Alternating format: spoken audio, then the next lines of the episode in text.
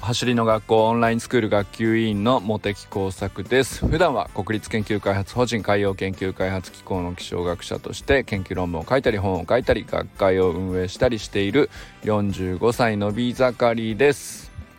今日は最適な感覚と合理的動作の間にある溝を埋めるというちょっと真面目になる話だなと思ってます。うまく話せるかは自信ないけど。結構ねあのー、何でしょうね。走りの学校のオンラインスクール生というかいや走り革命理論自体の伸びしろなのかもしれないです。えっ、ー、と何て言うのかな。理論としてはそうかもしれないけど感覚って人それぞれだからその間を埋める言葉とか、えー、伝え方の引き出しがたくさんないとやっぱり多くの人にとってはなかなかそのそれってどういうことってなっちゃうと思うんですよ。正しいだけではなんか説明が正しいだけでは結局できないっていうことってたくさんあると思っていてで走りってそのシンプルな動作だとまああらゆるスポーツの中でも最もシンプルな動作なのにもかかわらず、えー、掘り下げると意外と僕らの体は複雑に動いていてまあだからこそ足だけとか手だけとかって分けて、えー、習得するようにオンラインスクールもね、えー、組まれているわけなんですけどまあそれでもねそれでもやっぱり子供であったり中学生高校生とフィジカルが出来上がっている段階の人であったり、まあ大人になってからの体であったりあとは柔軟性とかね、えー、考えるとまああとは男女差もあると思いますね筋力という意味では。でその辺ってまあどうしてもうん個々人の感覚の違いって本当にたくさんあると思うんですよ。で僕は僕の感覚のことしかわからないんですよね。だからここがその難しいところでどうしても溝ができますよね合理的動作はこうであるそれもうみんな見てわかると、まあ、ボルトさん見ればそのボルトさんがどう走っているかは誰が見てもまあそうなんだけれどもそれができないという話なんですよね。でじゃあそれをできるようにするためにこういうトレーニングやりましょうでプログラムを、まあ、分割して、えー、細かく細分化してってなっているんだけどその一つ一つのプログラム細分化された誰でもできるプログラムのクオリティも大事だからそれをじゃあどういう感覚でやればいいのかって話にやっぱり結局なってですね。でその時に結局その感覚と合理的動作のズレっというか溝があるということにぶつかるというかでそこを超えるためにはあのやっぱり、えー、自分で感覚について言語化しようと努力しなくてはいけないですし、えー、自分で自分の動きを客観的に眺めてその時間を長くしないことには感覚とえー、合理的動作と、えー、お手本の間にあるそれぞれね差があるわけですけど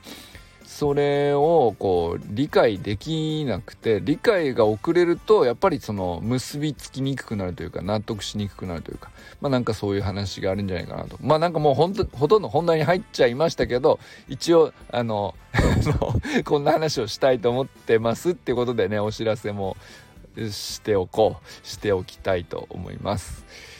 えっと、まずね、えー、明日2月18日金曜日20時に、あの久々のプレミア公開ですね走りの学校 YouTube チャンネルで、えプレミア公開ということでもう今予告編も見れるようになってますけどヤクルト並木選手文句なしの盗塁テクニックとはというこれも何ていうかいよいよ来ましたね大玉。なんか本気出してきたな。なんかもう2月すごいっすね。えー、1月2月なんか立て続けに、まあ、智弁和歌山のいろんな動画とかもやっぱり、あのー、本当に、何ていうか内容が濃いというか、一つ一つレベル高かったですけど、で実際ね反響も素晴らしいものがあって本当に多くの人にお役に立てたんだろうなと思いましたしでまあヤクルトスワローズに、えー、トレーニングというところでねあの塩見選手とかあのいろんな話題が1月2月 たくさんありましたけどまあ並木選手ご存知の方いらっしゃるかもしれませんけどこの方も素晴らしいスプリントをされる人なのでそのレベルでさらに上があるっていう話はやっぱり何て言うか単純にワクワクしますよねっていう あのまだね予告編1分ぐらいしか見れてないので僕も中身詳しくは分かりませんけど本当に楽しみな内容だと思いますね。あのスタートダッシュに関しては並木選手本当に完璧なんですよね。で、えー これのこれの前提の上で何をやるんだろうっていう話なんですけど、まあ、そこがねでも本当に逆に楽しみですよね。さあもう一つは、えっ、ー、と走りの学校のねスプリント教室のお話なんですけどあのー、2月ね、えー、ずっとお知らせしていますけど、え、各地でねスプリント教室が立ち上がっております。えー、2月6日にね屋島レグザムフィールドで開校したのが高松港ですね。香川高松港ですね。こちらは 30m ダッシュのタイムが初日早々でねみんな参加者全員で0.2秒縮まるっていうですね。まあ本当に素晴らしい結果なんですけどこれね結構ねあのー、どうやらどこのスプリント教室もそうみたいですね。あのー、直接他の教室からは何秒ですっていうのは僕自身が聞いてないのではっきりは言えないんですけど大体0.2秒から0.3秒っていうのがあのかなり早々に効果が出るということを伺ってます。まあ、かまあ、まずはねその香川高松港というのはあのはっきりお聞きしてるので、えー、はっきりお伝えでき毎回ねお伝えしてるんですけど香川高松の公認インストラクター高橋瑠衣先生っていう方と池田純先生っていう、まあ、最強のコンビで、えー、開講されてるんですけど高橋瑠衣先生はすごいんですよ。まあ、そもそもすごいんですよ。元横浜 d n a ベイスターズのアスレティックトレーナーさんですね。で理学療法士さんで日本トレーニング指導者協会の認定トレーナーさんでスポーツ革命プロジェクトをご自身でそもそもプロジェクトを立ち上げて進められていたという方がこの走り学校スプリント教室を開講するっていうこともやられてるっていうことなんでこれはもうそれはもうっていうかんもう高橋瑠衣先生だけでも最強でしょってなるんですけどそこに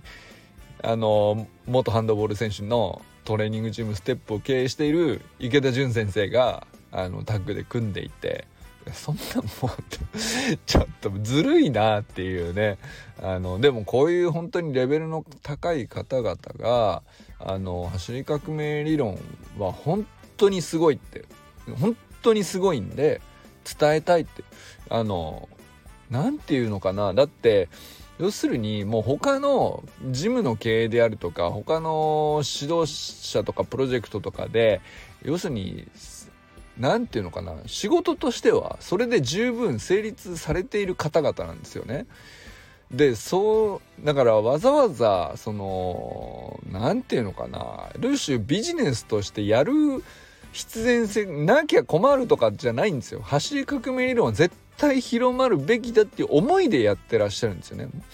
もちろんそのスプリント教室を経営し立ち上げて続けていくためにはあの参加費はあの必要な分あのありますけどにしても本当に根本的な思いとしてはやっぱり走り革命理論はもっと広まるべき本当にすごいからっていうふうにこういう方々がね心底思ってなかったらこういう人たちやる理由がないんでっていう、まあ、本当にそういうことなんですよね。なんかそれがね高松港なんかはまさしく出ているし他のスプリント教室もみんなそうなんですよね栃木宇都宮校は安江大輔インストラクターももうもうこの方も本当に素晴らしい方でもともとスポーツトレーナーさんとしてねあの立派にずっとやってこられた方ですしで愛知の名古屋校は宇佐美修馬くんですよね。新栄フットサルアリーナで、えー、もうダントツの結果を出しております。そして東京校は和田誠司インストラクターで江戸川区陸上競技場で、えー、開催しております。まあ、各校のね入学申し込みはあの引き続きね、えー、リンク貼っておきますので、えー、興味のある方は、えー、見てみてください。ということでね、えまあこの放送そもそもね、えまあとにかくなんだろうな僕もなんで続けてるのかよく分からずあのかれこれねえー、1年近くになろうとしておりますよ。本当にね、オンラインスクール生の皆さんが、あの初期の頃は本当5人とか10人とかだったのがちょっとずつちょっとずつ聞いてくださる方が増えて、えー、まあ、そのおかげで、えー、支えられて続けているわけです。そしてなんとまあ先日はですねあのたくまくんのお父さんから メンバーシップの登録までいただきましてもうそのおかげで、えー、成立している放送でございます。ありがとうございます。そして、えまあ本当にねやっぱりそもそも、えー、これはやっぱりオンラインスクール生のための放送であることが一番大事なのかなということで、えー、まあ久々にねちょっとあのー、真面目に何て言うのかなうんメニューについて、えー、考えてみようと思ってですね、え最適な感覚と合理的動作の間にある溝を埋めるみたいな。ちょっとかっこつけましたねこのタイトルね いや、こんなに硬くなる予定じゃなかったんですけど、でも、なんだろう、でも分かりません。そのオンラインスクールでやってる、なんかある程度メニューをやってみたあ方なら分かっていただけるんじゃないかなと思って、まあその、うんと、もう硬い柔らかいは気にせず僕がまあ今思うことの、ね、そのまんまなんですけれども、何て言うんでしょうね例えばなんですけど、えー、腕振りなんかどうですかね腕振りって別に難しくないじゃないですか誰だって増えるんですよ。なんていうか腕振ってみようって言ったら、えー、走るよりかは全くその難しさがなさそうに見える話ですよね。まあでもめちゃくちゃ大事だから、えー、走る学校では第16週とか結構もったいぶったところで出てき出てくるんですよね。あのー、まあ足をねまず足の動きがやっぱり、えー、一番ね成果が出やすいので、えフォームを変えた時にスプリントにまずは足の動きがスプリントになっているっていうことが一番ねタイムに効きやすいからまずは足を整えましょうで、えー、腕はね、あのー、しばらくうん、置いとこうと。あのまあ、足の動きをまず綺麗に整えるっていうことに集中することが大事だよっていうのがね、オンラインスクールのメニューの構成になってますよね。で、それはそれで、あの、一つ一つ感覚と合理的動作っていう間の話ってあると思うんですけど、えー、腕振りって、うんと、もう何て言うか、そんなのさ説明受けなくたって誰だってできるわみたいな。今更習うほどでもないわっていうぐらい簡単そうに見える動作に感じるんじゃないかなと思うんですね。オンラインスクールに入ってなかった。らな腕振りをわざわざ何すんのっていうぐらいの話じゃないかなと思うんですよね。でも、オンラインスクールのメニューとして実際にやってみると初めてそこで、ああそうかと、えー、説明通りにやってみてるんだけどっていうところで、えー、いろいろその人によってね、うん、いろんな感覚になるんじゃないかなと。これは結構ばらけるんじゃないかなと思います。でまあその皆さんそれぞれがね思っている感覚についてあの僕はあの僕の感覚しかなくて、えー、それぞれの感覚を思い出しながらね、えー、じゃあ実際合理的な動作との溝って何だろうって考えるきっかけにしていただければなと思うっていう話ではあるんですけど。まず僕はですね一番最初にやった時のことを思い出すと腕振りが一番ですね何て言うかうーんそうだな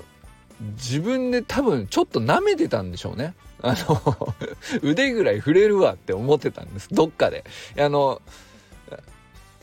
そうですね。えー、そのベースポジション、なるほどなるほどってやりましたよ。ベースポアンクルホップ、なるほどなるほどと。で、1週間ずつやってったんですよ。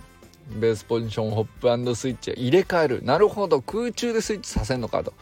あの、なるほどねと。で最初できないんだけどちょっとずつできるようになるっていう感覚を毎週毎週体感していて、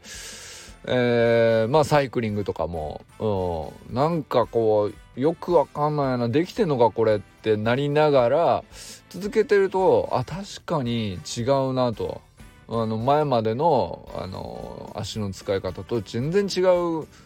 フォームになったなとこれがスプリントに近づくってことなのかみたいな体感があったし、えー、まあ言われた通りメニューを出されてそれをその通りに説明の通りにね実践してみようと思う時になるほど確かにやったことがないぞと。こういう動きは考えたことがなかったみたいな感じがあってじゃあちゃんとやろうみたいな。なんかそういう種目がほとんどなんですよね前半の足の動きに関してはね。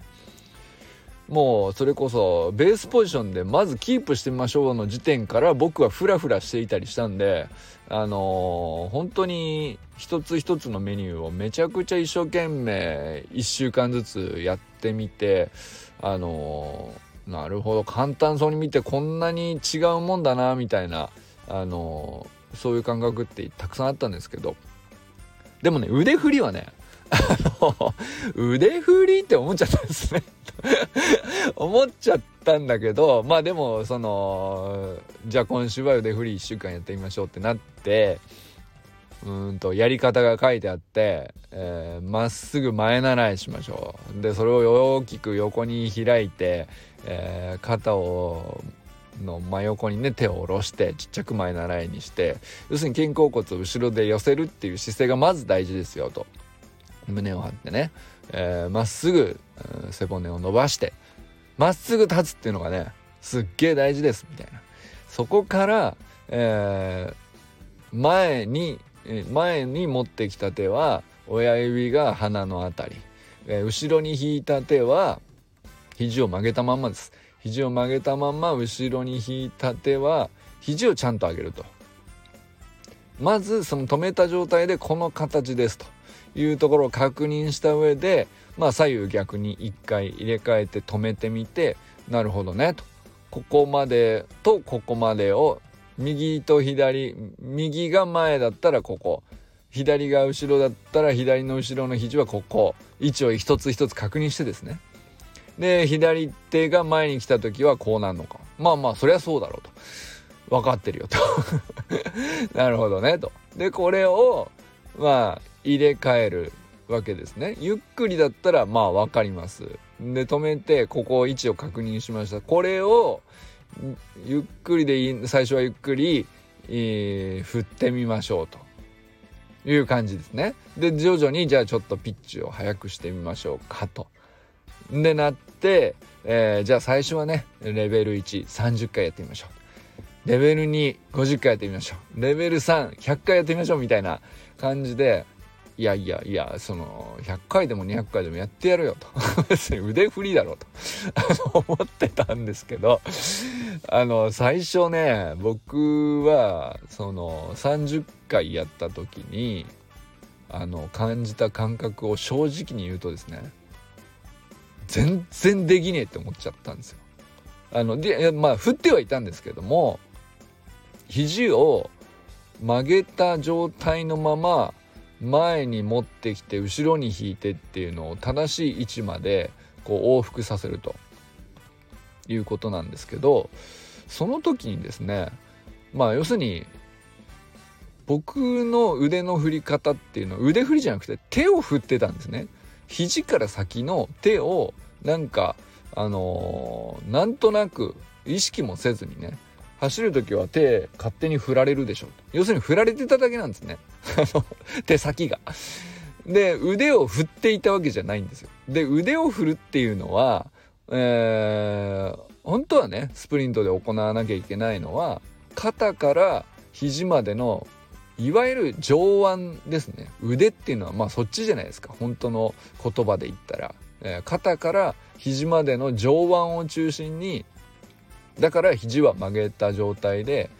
あの肘から先の手っていうのはあのまあほぼ動かさないわけですね。できれば固定してできるだけコンパクトに畳んでおくと。いう状態をキープしたまんまあの肩から肘までの上腕を往復させるっていうことがめちゃくちゃ重要なんですよ。なんですけどこれをキープしたままあの要するに肘を畳んだままねあの往復させようとすると,、うんと、いわゆる力こぶの筋肉ですねあの上腕二頭筋というやつですけど力こぶのねなんかあの肘ギュッと曲げたらあのポコッとなる筋肉あるじゃないですか。まあそれが何て言うかあのまあそこをあのちゃんと適切な力を入れとかないと肘って曲がらないですよね。でだけど入れすぎる必要もないわけですよ。でこの僕の感じた違和感っていうのはあの肘を曲げたままキープして往復させようとしたら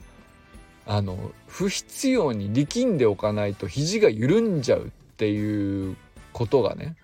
何ていうか起こってしまってめちゃくちゃぎこちなくなっちゃってたんですよ。要するに何ていうか本当はあの肘を曲げるのに最低限必要なあの力のかけ方で十分なわけです。で往復する時にまあもう当然遠心力かかるんでそれにもあの負けそれに負けて肘がだらんってなっちゃったらダメだからそれに負けない最低限の程度でのあのリラックスした力の入れ方で十分なわけなんですよね。その上腕二頭筋というか力こぶに関して。だけどガチガチに入れないと何ていうか曲げていられない感じがしちゃってて要するにそんな動きをしたことがあの意識してしてなかったからあのガチガチにね肘を曲げろって言われたら上腕にいた時にかなりガチガチに力みが入っちゃっててでその上で30回往復しろって言われたらその力こぶの筋肉がめちゃめちゃ力んだ状態で何回も往復するもんだからめっちゃ疲れたんですよ めっちゃ疲れて腕振りってこんな疲れんのみたいな。でまあそれはね、えー、僕の感覚なんですよね。でまあだからその変にその力こぶのところに力み入っちゃうもんだから肩周りの他のいろんな筋肉も連動して力み入っちゃってで首周りまでカチカチの状態で振ってた もう今見るとねほんとぎこちなさがすげえんですけどもあのなんかびっくりしたんですよ。え、まあ足の動きに関してはこう積み重ねればできるんだなって実感していたからあのー、あれ？腕振りこんなむずいのみたいな感じになったっていうのがね最初の記憶ですね。でそれがもう何て言うか要するに感覚ですよね。えー、僕の感覚です。でそれが、えー、要するに徐々にまあ慣れていけばあのそんな力みうんと無駄に力を込めなくてもあの正しいフォームの肘の畳み方っていうのをキープできることが徐々に分かってきてまあもっと楽に振っても肘は曲げたままキープすることができるということを理解するようなんですよねなんか腕が理解するようになるというか頭はその最初から分かってんだけどあのどうしても最初力んじゃう。でその感じが全然しばらく抜けないんだけどあこういうことかってだんだんだんだんなっていくんでしょうね腕自体が。でそうすると力みが取れていって肩周りとか首周りとかも無駄なあの力のかかり方がなくなるんで、えー、よりスムーズに切り返せるというか往復って切り返しの動作があるから、うんと本当に必要なところでは一瞬グッと力が入るんだけどえーと、でもその瞬間だけ最低限必要な力がかかったらこうもあとは戻すだけで戻ってる途中の部分では不必要な力は入ってる必要がないんだけどそのところでうまく抜けるっていう感覚って何て言うのかなもう言葉で説明できなくないですか？でこれスムーズにやるって何て言うかあこんなに複雑なことなんだっていうのを僕はすごい痛感したんですよ。で腕振りっていうのはねなんか肩甲骨から動かすんですっていう口で言うともっともらしいんですけれどうんまあ肩からね肘までの腕っていうのはここだよと。でそこを振るんだからあのー、肘から先の手先がねこうブランとこう 伸びちゃってたらそれは手を振ってるだけ手が振られてるだけだからあの全然その走りに効いてこないんだと言われたまあ YouTube で見てるわけだから。その走る学校の YouTube で、えー、腕振りのチャン動画もありますよ。たく何個もあるんですね。で何度も見てたんでそれぐらいできるわと思ってたんだけど全然そのうまくスムーズにできなくて。そのね溝たるやすごかったですね僕の中ではね。でこれはまあ本当にみんながどう思うかそれぞれだと思いますけどでも結構ねあの腕振りはあの見てる限りオンラインスクール生でも最初の一発目は苦労するというかなんだろうあれっていうできそうなんだけどなんかぎこちないですよねこれっていう風に、えー、投稿されてる方結構いらっしゃって。ったと思いますでもやってればね必ずみんな上手くなりますけどあのー、意外とうーん何て言うのかな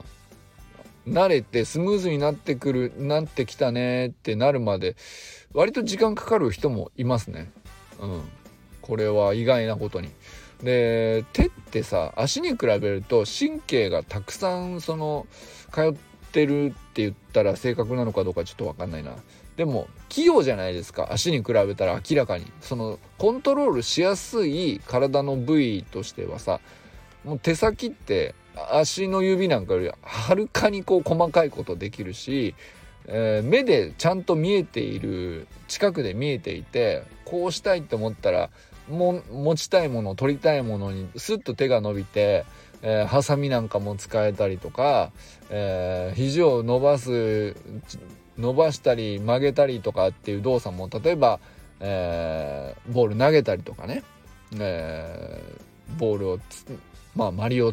地面についてみたりドリブルみたいな感じでねついてみたり意外と本当に器用に動かせるからで足で同じようなことをしようと思ったら相当ね足って不器用ですよねってやっぱり思うよね力はすごい強いけど。でだから手ってとても器用人間の体の中でもかなり器用な部分だからいや最もかな最も器用な部分なんだと思うんですよね。だからこそそのうん言われたらそれはできるでしょっていう風な感じに言葉とか説明とかこうしたらいいんですよって合理的なこう解説とか、えー、聞いた時にできる感じがしちゃうんですよ。できる感じがしちゃうだけどうんとこれがやってみると聞くとでは大違いの本当に大きなところでうーんこの僕感覚最適な感覚ってあのもちろんまだわからないっちゃわからないけどでも今感じているねスムーズに楽にリラックスして、えー、しかも早く触れるっている今ある程度ね、まあ、練習してできるようになった今の感覚と、えー、本当に最初の頃に感じたあまあ決して最適ではないかなり力んだ時の感覚と、えー、合理的なこう説明を受けてこの動作ですよって言われた時のこう間にあるこうそれぞれのねあの溝がめちゃくちゃでかいのはねあの感じてたんですけどこれを埋めるっていうのが何ていうのか要するにトレーニングっていうのは要するにそういうことをやってんだなっていうのはね逆に何て言うか一番体感しやすいんじゃないかなと思うんですよね。でこれがあのー、腕は本当に神経がとってもこう細やかに通っているのであの溝を感じやすいしうんと埋まっていくプロセスもめちゃくちゃ感じやすいと思うんですよ。なるほど。こうやっていくとこうやってトレーニングしていくとこういうふうにこう溝がだんだんだんだん埋まっていって最適感覚最適な感覚と実際に合理客観的に見て合理的にそのスムーズに動かせているなっていう事実がこう噛み合ってくるというかあのー、そういうの自分でね分かると思うんですよ。トレーニング動画を撮っている時にね。ああ良くなってきたって人に言われなくても自分で撮っていればあのスムーズさがよく見えると思うんですね。これはあの足の動きに関しては逆にその最適な感覚っていうのと合理的だ動作っていうののちゃんとした判断しようと思ったら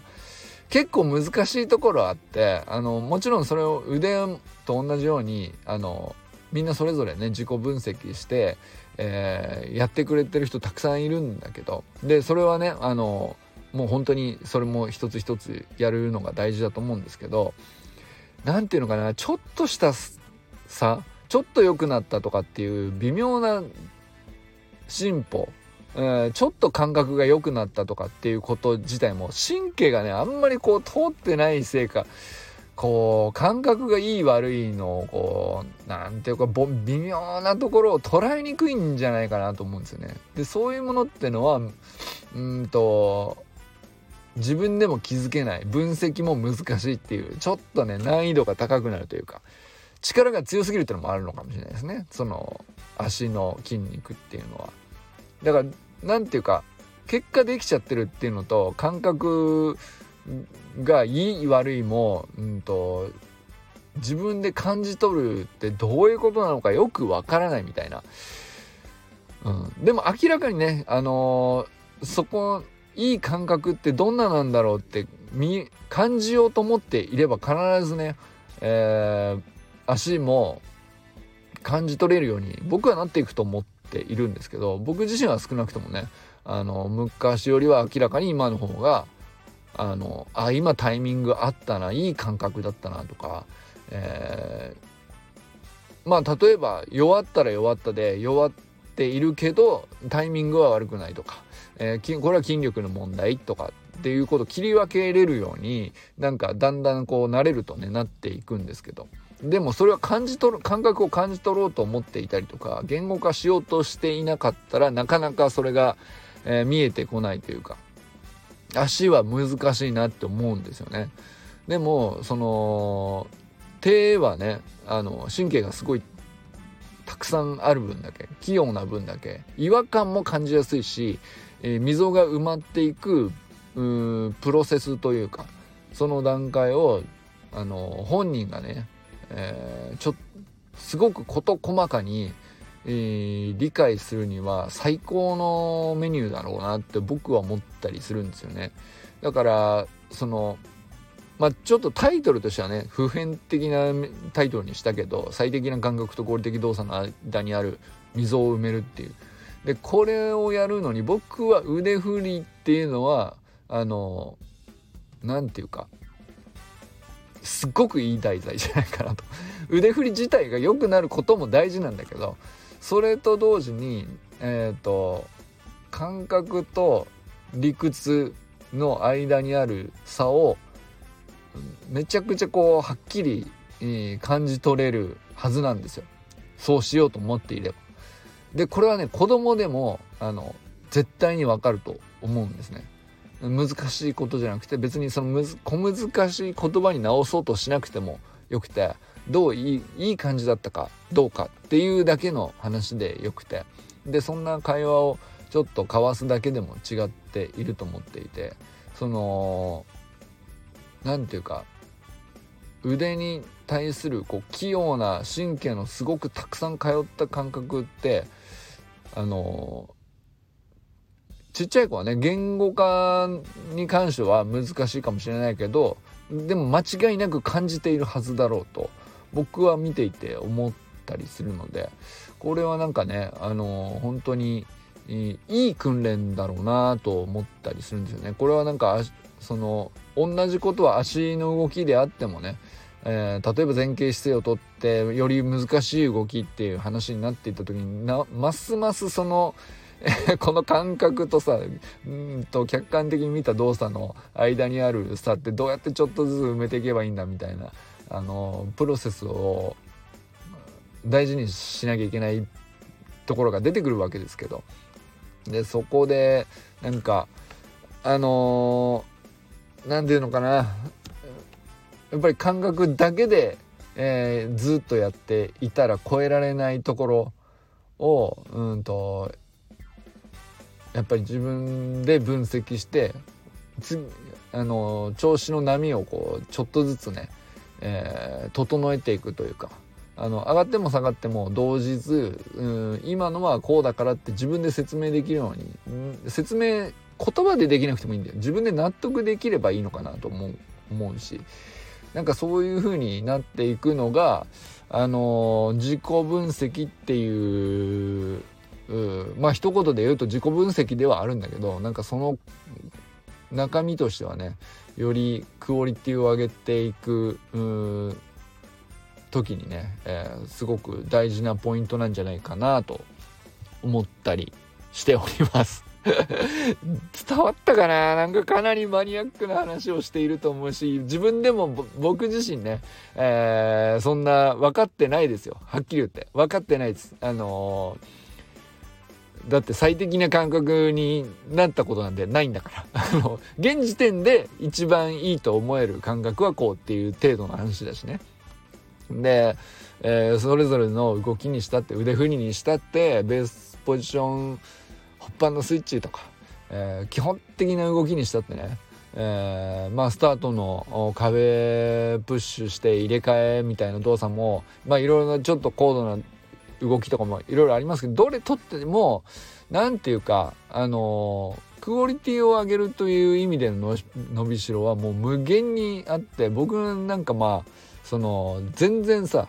あの 何ていうか 溝だらけなんですけども何をやってもね。で最適と合理的動作の差とかね、えー、語れる状態にはないんだけどただかあのー、間にある溝を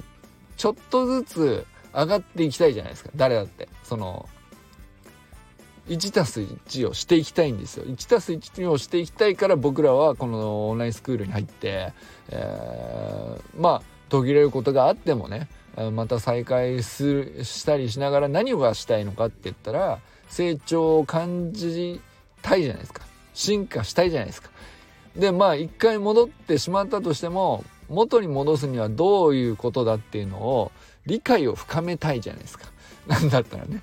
えー、あるいはその一回できたけど調子の波があったり、できたりできなかったりみたいなのがあったりとしたらその波をこう小さくする上で整えるためにはあのもっと知らなきゃいけないこと多分たくさんあるんですよね。でそれっていうのはこの溝の間に落ちてるんだと思うんですよね。でこれを探すのもまた楽しみ方の一つじゃないかなと思ったりして。うんまあそのシンプルな動きだからこそのね何て言うかあの探求の楽しみというか。だってまっすぐ走るだけなんだから。あの本当どこでだってできるわけだ。その家の前でちょっとあったらね10メートルありゃできる話しか僕らやってないわけですよね。このオンラインスクールに入っていろんなトレーニングメニューやってますけど。でその場で家の中でもできるメニューたくさんありますけどそれもこれも本当に何て言うか単純なことのためにやっているんだけどやっぱりその何て言うか感覚と合理的、にこうだろうここを目指すぞっていうものの間にある溝を埋めるピースだと思ってこれあれやってみたりこれやってみたり、え、今の状態見ながら休憩が必要なのかあの柔軟性が必要なのかとかあるいはここの筋力強化が必要なんじゃないかとか筋力はあるんだけども、うん、動きがスムーズじゃないってことは神経がちゃんと通ってないからで、えー、その神経を慣れさすための動きの反復練習が必要なんじゃないかとかまあいろいろね、えー、やそれぞれやることがあると思うんですけどなんかあのー、そんな風にね、えー、見たりするとまた自己分析が楽しくなったりするんじゃないかなと。これはそのえー、子供さんがやっていて、えー、親御さんはこうそれのうんとまあ付き合う立場の方もいらっしゃるかもしれないけどでもね多分うんとやっぱり一緒にやってみるのが一番うん分かるんじゃないかなと思いますね。言葉でももちろん大事だと思うし一緒にやってみようって言ってえー、まあ、今今週はねこういうメニューが宿題で出てるぞとか言って一緒にやったりとかねそういう方もいらっしゃると思うんですけどあの同時にね目の前で一緒にややるか、あの自分は自分のメニューで大人用のメニューとして、えー、別なシーンでやっても全然いいと思うんですけど、ま、あの完全にねそのお子さんとペースを合わせなくてもいいんじゃないかなと思ったりもするしね。あの大人の方がこうやっぱり筋力全然違うからあの必ずしも同じように揃えなくてもいいのかなとも思ったりするし。でもねあのやっぱりお父さんでもお母さんでもあのやっぱり何て言うかできるかできないかじゃなくてちょっとその動き自体を、えー、1回でも5回でも あのやってみるとあはなるほどこういう感覚になるものかっていうのがあのちょっとなるだけでもね違うと思うんで是非ねそこも楽しんでもらえたらなんかますますねオンラインスクールいいものとして感じてもらえるんじゃないかなと思ったりしました。ということで今日はね最適な感覚と合理的動作の間にある溝を埋めること自体を楽しんでいきましょうっていうねなんかそんなあの ちょっとおこがましい話しちゃったかな。あの僕もねそ僕はそういうのが好きですっていう話として聞いてもらってもいいのかもしれない。けどね、うん、でも今日例えばなんかキズッチがあの久々にあの解説動画上げてくれたりしてましたけどなんかギズッチもね、あのー、ずっとオンラインスクール生もう初期の頃からずっといる方なんですけど、えー、調子いい時、えー、ちょっとブランクが空いた時で久々に今日とかっていう時にね、まあ、それぞれ感覚全然違うと思うんですよ。でもねギズッチは基本的にき、えー、スプリントの動作が理解できていて、えー、なんだろうな動き自体もあのちゃんとできる人なんですけどその上で、えー、改めてこういろんなことを感じながらねあの動画作ってんだろうなと思いながら見たりしてたんですけどなんかそんなのもねあの人の